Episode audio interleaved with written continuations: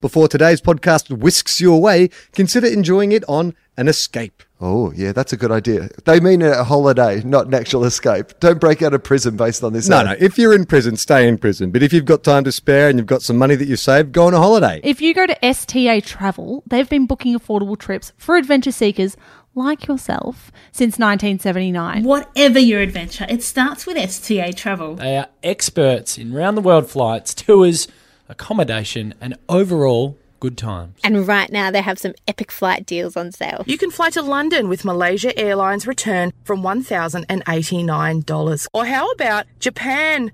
I really want to go to Japan with Qantas, no less, return from $669. Yeah, I mean, these deals, see, like, I might actually just go and live in London and commute to work at that price. I wouldn't mind that. Start the adventure with STA Travel. That's for you, Mish. Call 134STA or visit statravel.com. And find out about STA's lay-by offer. where you can lock in your flight price with a $99 deposit and pay the rest 10 weeks before you fly. That's real handy. Their website again is statravel.com. Now, Now. back to today's show. Back to the banter.